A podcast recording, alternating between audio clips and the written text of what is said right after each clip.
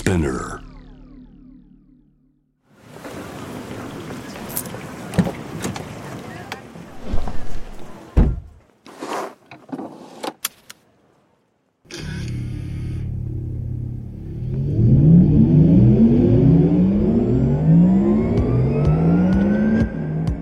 人生の中で絶対に叶えたい夢のリスト Bucket List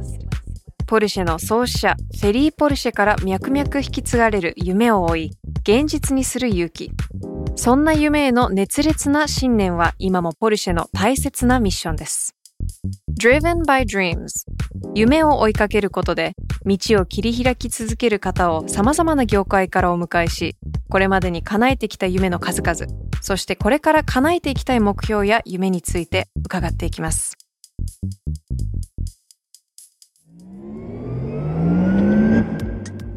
Bucket List Driven by Dreams Powered by Porsche この番組では毎回様々なゲストをお迎えして夢のリストについていろいろな角度からお話を聞いていきます。ナビゲーターのシャウルです。そして今日ももちろんこの方と一緒です。ポルシェジャパンマヤです。よろしくお願いします。元気ですか前田さん？もうもうめちゃくちゃ元気ですね。今日もやっぱりオールブラック統一ですねえ。半袖です、ね。半袖 私は、えータートルネックにもちろん下はヒートテックでございます。はい。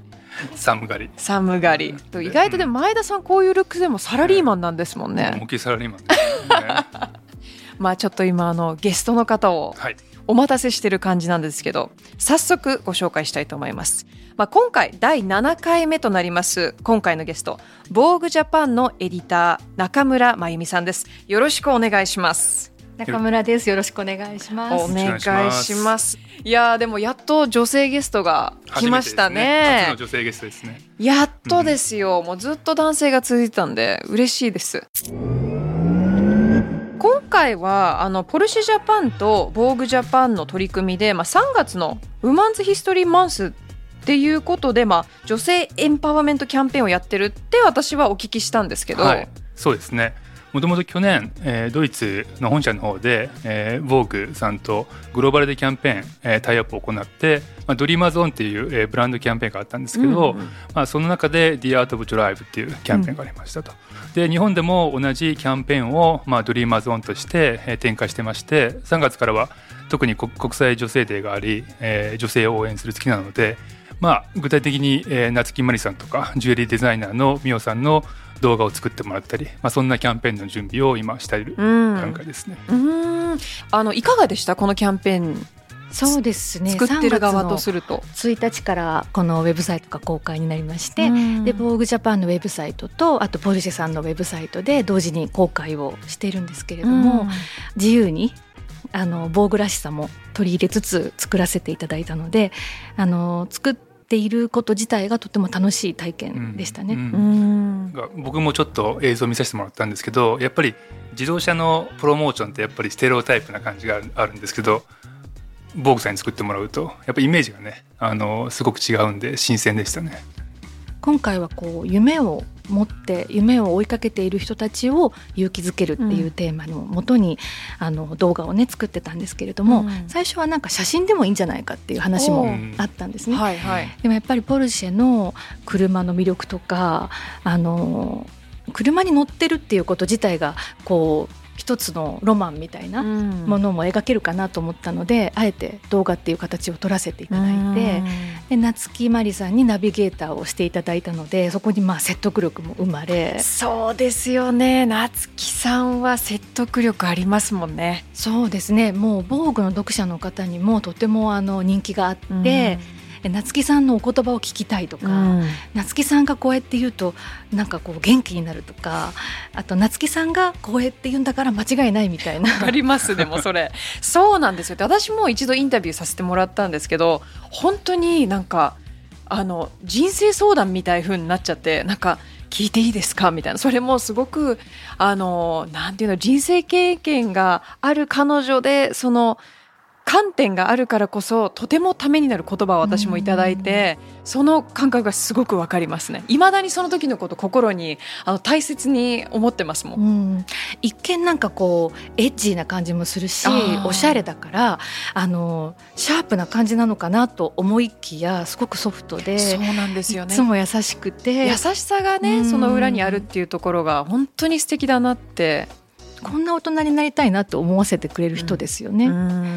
じゃあその夏木さんのあの、まあ、今回のプロジェクトっていうのも、まあ、検索したらまだ見れる形ですもんね。そうですね。3月の1日に公開して、うん、これからずっと、うん、あのしばらくは、うん、あの見れますのででボーグジャパンのウェブサイトの方でその動画を、あの公開してましてで夏木さんのインタビューとか美穂さんのインタビューはまたポルシェさんのサイトで、うん、あの続きを見ていただける形になってますので、うん、ぜひ2つとも見ていただけたらと思います。ぜひぜひ。であの、まあ、3月は International Women's Day っていうこともあってあの、まあ、女性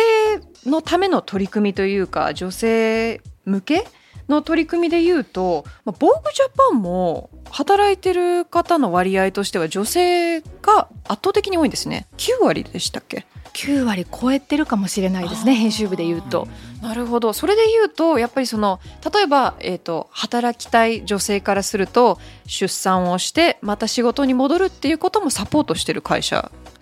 そうですね、あの私自身が本当にそれに関してはサポートしていただいてるなっていうふうに思っていて、あの決して母親であるエディターが多いわけではないんですけれども、やっぱりこう個人がそのライフステージをあの経ていく中で直面するいろいろな、うん、特に女性っていろいろなことがあるじゃないですか。体の変化もそうですし出産があったりあのそのキャリアを築いていく中であの周りの人たちが割とチームワークで、うん、あのまあ、女性だからっていうのもあると思うんですけど、うん、女性同士があの一致団結して、うん、あのそういったものを支え合ってるっていう実感はありますね。それって会社全体でそういったサポートのシステムがあるってことですよね。そうですね。うち割とあの今となってはまあ大きくなってしまったんですけど、もともと防具だけ雑誌が防具だけっていう、うん、あの小さな会社だったものですからあの社長とかあの副社長とか、まあ、そういったあの人たちともすごくフランクにお話ができる。うんうん、でそうすると例えば、えー、コロナで保育園が休園になっちゃって、ね、もう大変だってなると、じゃあ会社がベビーシッターを、あのサポートするようなあの支援をしようとかもう即決ですぐにあの決めてくれたりとか、うん、まあ、そのあたりは本当になんかこう大きな会社になったけれども小さな会社時代の風通しの良さがなんかこう反映されたかなって思いましたね。うん、うわ素晴らしいですね。どうどうです、うん、まああのやっぱりインターナショナルなポルシェっていう会社にいる前田さんからすると、ももちろんあのうちのドイツの本社とかはやっぱりあのダイバーシティというかジェンダーイコーリティっていうのはすごくあの浸透してて、うん、まああの車業界っていうのが、ね、やっぱりちょっと男性が多いところはあるんですけど、うん、まあ、ポルシェジャパンもあのできる限りあのそういったダイバーシティとかをあの進めていきたいなと思ってるんで、うん、ぜひ参考にしたいなと思いますね。ねもうぜひうちの社長と一度、はい、あもちろん、えよろしくお願いします。はいでもなんかこう日本のあの一つのまあこう残ってるハードルっていうのが例えば女性が働きたい、働いてるじゃあ出産もしたい。出産をします。そこからじゃあ戻れるかっていうとみんなそういう恵まれた環境にはいないのが現実だと思うんですけど、まあ、実際防具のような会社にいる立場からするとそれってどう見えてますか？うんまあ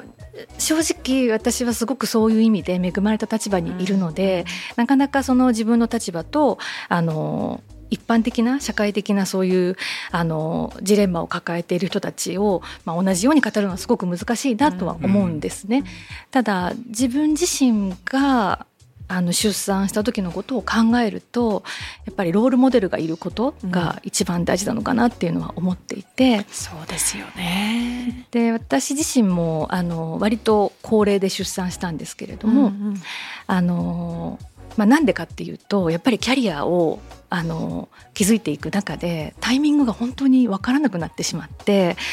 このままいつ出産するんだろうとかあのこんなに仕事が楽しいのにこれがストップしちゃうなんてもったいないっていうような思いであのずっとタイミングどうしたらいいのかなって思ってたんですよ。そしたらとあるあのえー、ハイジュエリーブランドのうん、あの日本社の社長を務めているあの方があの私はねあの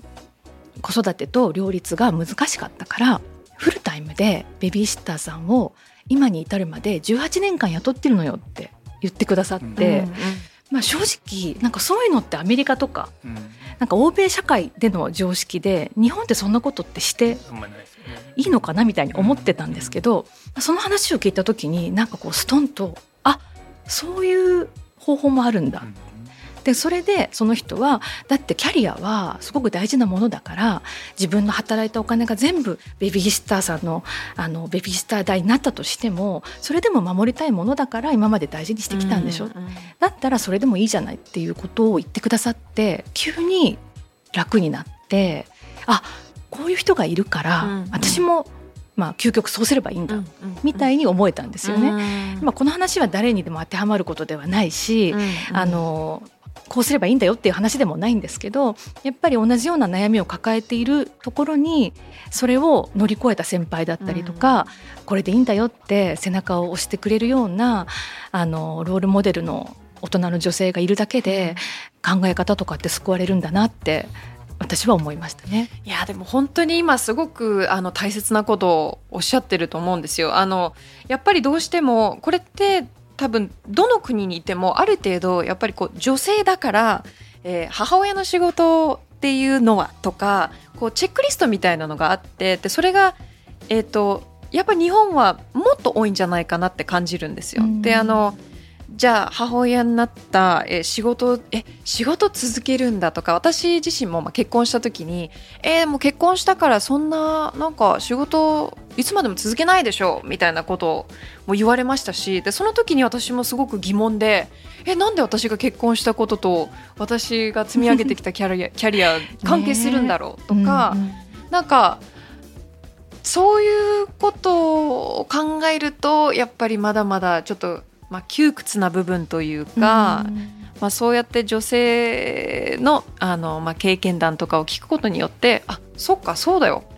プロにお願いすればいいんだっていう自分のこう道を狭めるんじゃなくて広くしていくっていうのもすごく大切だなと思うんですよね。うん、そうですね。もう育児をプロに任せるなんてなんかセレブのする仕事で会社員がする仕事じゃないってなんかそういうふうに思ってたんですけど、うんうん、まあ、そういったものをスコーンと取っ払ってくださった方がいたっていうのが私にとってはもう本当にラッキーだったかなって。うんうん、いかがですか？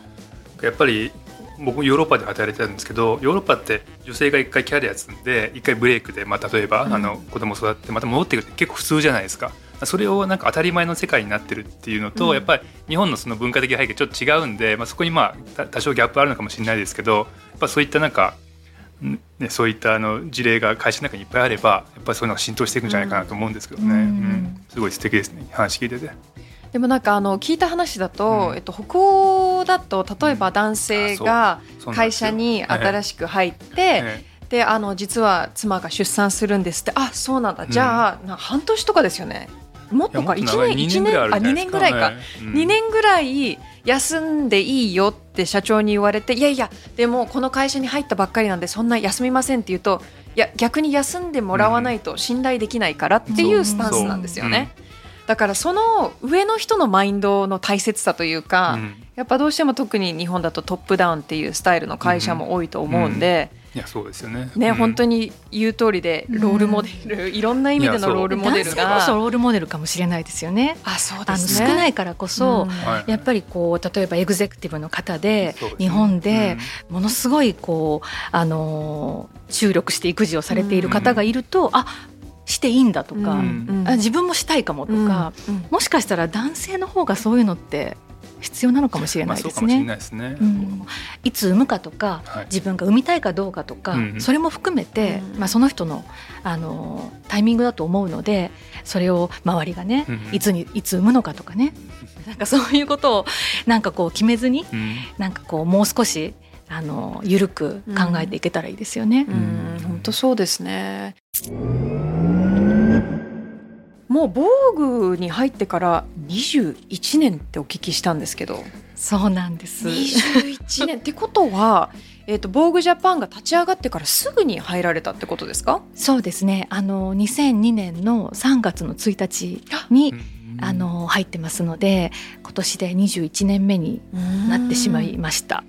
でも21年もいるといろんなことを見てきたんじゃないですか？会社の変化だったりとか。そうですね、あの最初は防具ジャパン一冊の雑誌の会社だったのが今ではあの男性誌の GQ ジャパンとか、うん、あのワイヤードまあ、いろんな雑誌がこうあの出る出版社として会社が成長していくのも見てきましたし、最初は本当にね女性ばっかりの会社だったんですよ。それがこう GQ ができて、男性がどんどん増えてきて、うん、なんかこう女子校に入学したのに気が付いたら共学校になってたみたいな。えー、なるほど。えもともとでもエディターをやりたいなと思ってたんですか？あの実はそういうわけではなくて、これもまた女性の話になっちゃうので、まあ、ちょっと偏っちゃうんですけど、うん、私あのもともと女性だけの職場で働きたいっていう希望を持ってたんですよ。えそうなんですか？そう。でこれが、まあ、ちょっと、まあ、単純な話なんですけど今から私がその大学を卒業する20年前ぐらい21年22年前ぐらいって、うん、あのまだまだ男性社会、うん、その仕事は男性のもので女性はそのサポートをするか、うん、女性ならではのお仕事に就くっていうのがまだまだ残っていた時代で、うん、でそうすると例えばテレビドラマとか映画とか小説とかもなんか同じように働いてるのに男性だけ出世してって女性は出世できないとかね。あの大事な仕事を男性は任せてもらえるのに女性は任せてもらえないっていうようなものをまあ見たり読んだりあのして育ったものですからなんかそういうのがない文化の,、あの女性がむしろアドバンテージになるようなところで働きたいなって、あの思いましてでたまたま、まあ、その女子校のような、うん、あの防具ジャパンにたどり着いた。っていう。えー、えでもあのそれだけの理由だと多分入れないだろうなと思うんですよ。これやっぱりスタイリッシュだったりとかファッションセンスだったりとかそのファッションが好きっていう気持ちがないと入れないと思うんですそこら辺はいかがでした？うんどうなんですかね。なんかあの、まあ、当時は、うん、あのもうちょっと私もあの、まあ、新入社員みたいな年齢だったのでなんか面白いから撮ってみるかみたいな、うんうん、なんか本当に本当にラッキーだったんだと思います。へえそうなんですか、うん、で実際入ってみて驚いたこととかってありました？入社して初日初めてオフィスに行った時のことを私今でももう鮮明に覚えていてあのそこに私の最初のボスだった塚本香織さんっていうあのその後防具からフィガロの編集長になってであのエル・ジャポンの編集長になってハーパース・バザーの編集長になってあの昨年退任されたっていう、うん、あの素晴らしい編集者の方があの最初のボスだったんですけど、うん、あのじゃあ編集部を案内するわねって現れた彼女がその数ヶ月前の防具の表紙と同じ格好してたんですよ。えこんな格好を日常的にする人がいるの？って驚いちゃって。だって防具の表紙のファッションって結構奇抜だったりとかもうランウェイ仕様とかのものが多いですもんね、うん、だからよく言われるファッションショーを見て、この服誰が着るのみたいな服をみんなが着てたわけですよ。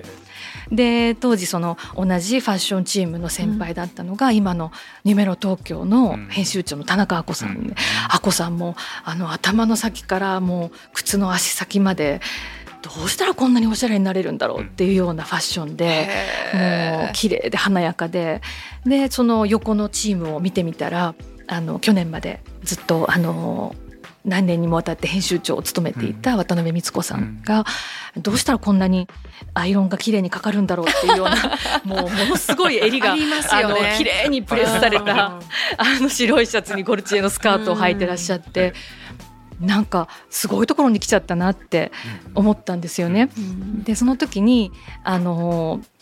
まあ、一つはそのファッションのパワーっていうか、うん、あこんな世界があったんだって。ファッションってまあ分かりやすいじゃないですか、うん、あの目に入ってくるものとして。でその衝撃とあとみんなが本当に楽しそうに生き生きと、あの何のリミットもなく働いている感じが本当にこう鮮烈で。でそれから今までなんかずっとこういう人になりたいって思って頑張ってきたっていう感じですかね。本当にその初日のことは今でも忘れられない21年間やってきてる中で仕事の、まあ、最初からもちろんエディターだったんですよね。ってなるとあのやってる仕事に関してはこう変わってきたりしました？そうですね。やっぱりそのウェブサイトだったりとか、うん、ビデオだったりとかあのプラットフォームがプリントマガジンだけじゃなくって、うん、いろんなことに変わっていく上でもちろん業務はあのいろいろと変わっていくんですけど、うん、なんか私あの早いうちからちょっとしたスペシャルプロジェクトの担当になることも多くてこれも本当にご縁なんですけど、うん、入社して、うん、2年目ぐらいの時ですかね。あの当時あのテレビシリーズの「セックスザ・シティ」っていう今またあのね新シリーズが今でもね話題ですけど。歌ってくださいよ。歌えないけど見てます。そうそう。で当時はもう本当に社会現象みたいな、あのものがあったんですけど、当時その放映権を持っていたのがワウワウだったんですけど、そう。でそのワウワウが「セックスザ・シティ」のテレビシリーズの最終回に向けて伊勢丹の新宿の伊勢丹をあのウィンドウをジャックするっていう企画があって、うん、でそれのプロデュースを防具がやるっていう、うん、まあ、そんなプロジェクトの担当になったんですよ。でその時にあの当時あのそのドラマのスタイリングも手がけていた、まあ、今でも手がけてますけどパトリシア・フィールドっていう伝説のスタイリストの方を日本に呼んでで彼女と一緒に3日3晩ほとんど寝ずにそのディスプレイをやるっていうような仕事をさせていただいたりとかなんか割とキャリアの最初の方からえこれってなんか編集者の仕事なのみたいなあなるほど。不思議な仕事に携わらせていただく機会が多かったので。なのでなんか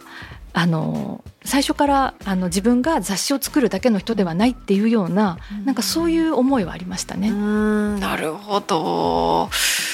いやでも面白いですよね。なんかあのどうしてもこうエディターイコールもう紙でっていう印象がありますけどそうやって結構いろんなことをしていると飽きないですよね。うん、もう次から次へと新しいこと新しいことと無理難題とやったことがないことがあの降ってくるのででもそれをあの割と若い時からキャリアの初めの頃からあの任せてくれた上司にも本当に感謝していて、今考えたら何も知らない20代のあの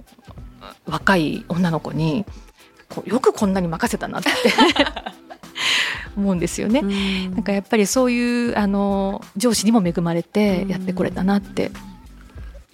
うわなるほどいい話ですね。また情熱を感じます、ね、情熱を感じますよね。やっぱりあのすごくこうお話しされている時に目が輝いてるというか、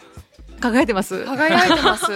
やっぱりその情熱があっての21年なのかなって私今ちょっと感じたんですけど。そうですね。あの素敵な人に囲まれて素敵な人にお仕事でお会いしてこうワクワクドキドキしながら21年。ただその最初に防具に入った時に私がじゃあ15年後20年後にこういう人になれるかなって思った人たちに自分が近づいてるかっていうとあの時の輝きにはまだまだ全然近づけないんじゃないかなっていまだに思うしそれがそうなんですか、うん、だからそれを夢にやってきたんですけど、うん、もうその年にもなってしまいだからもう今は本当に今編集部にいる若い子たちにそういうふうに思ってもらえるように頑張るしかないなと、うん、それが確実に思ってますよね。ね思ってると思いますよ。いやどうですかねなんかいろいろ働いて大変そうって思われたり してないかなと思って。職場は今輝いてる感じなんですか。そうですね、うん、あの変わらずやっぱり防具にはその防具の編集部の中に流れる空気っていうのがあって、それは変わってないと信じてますけれども、いや素敵ですね。さあまあ今週もいろいろとお話を聞きましたけど、まあ、あのこの番組バケットリストっていうことで次回はじっくりと、えーまあ、中村さんのバケットリスト何が書いてあるのかっていうのをお聞きしたいと思います。最後になんかありますか？前田さん。次回が楽しみ。楽しみですね。どんな夢があるのかっていうのを聞いてみたいですね、はい。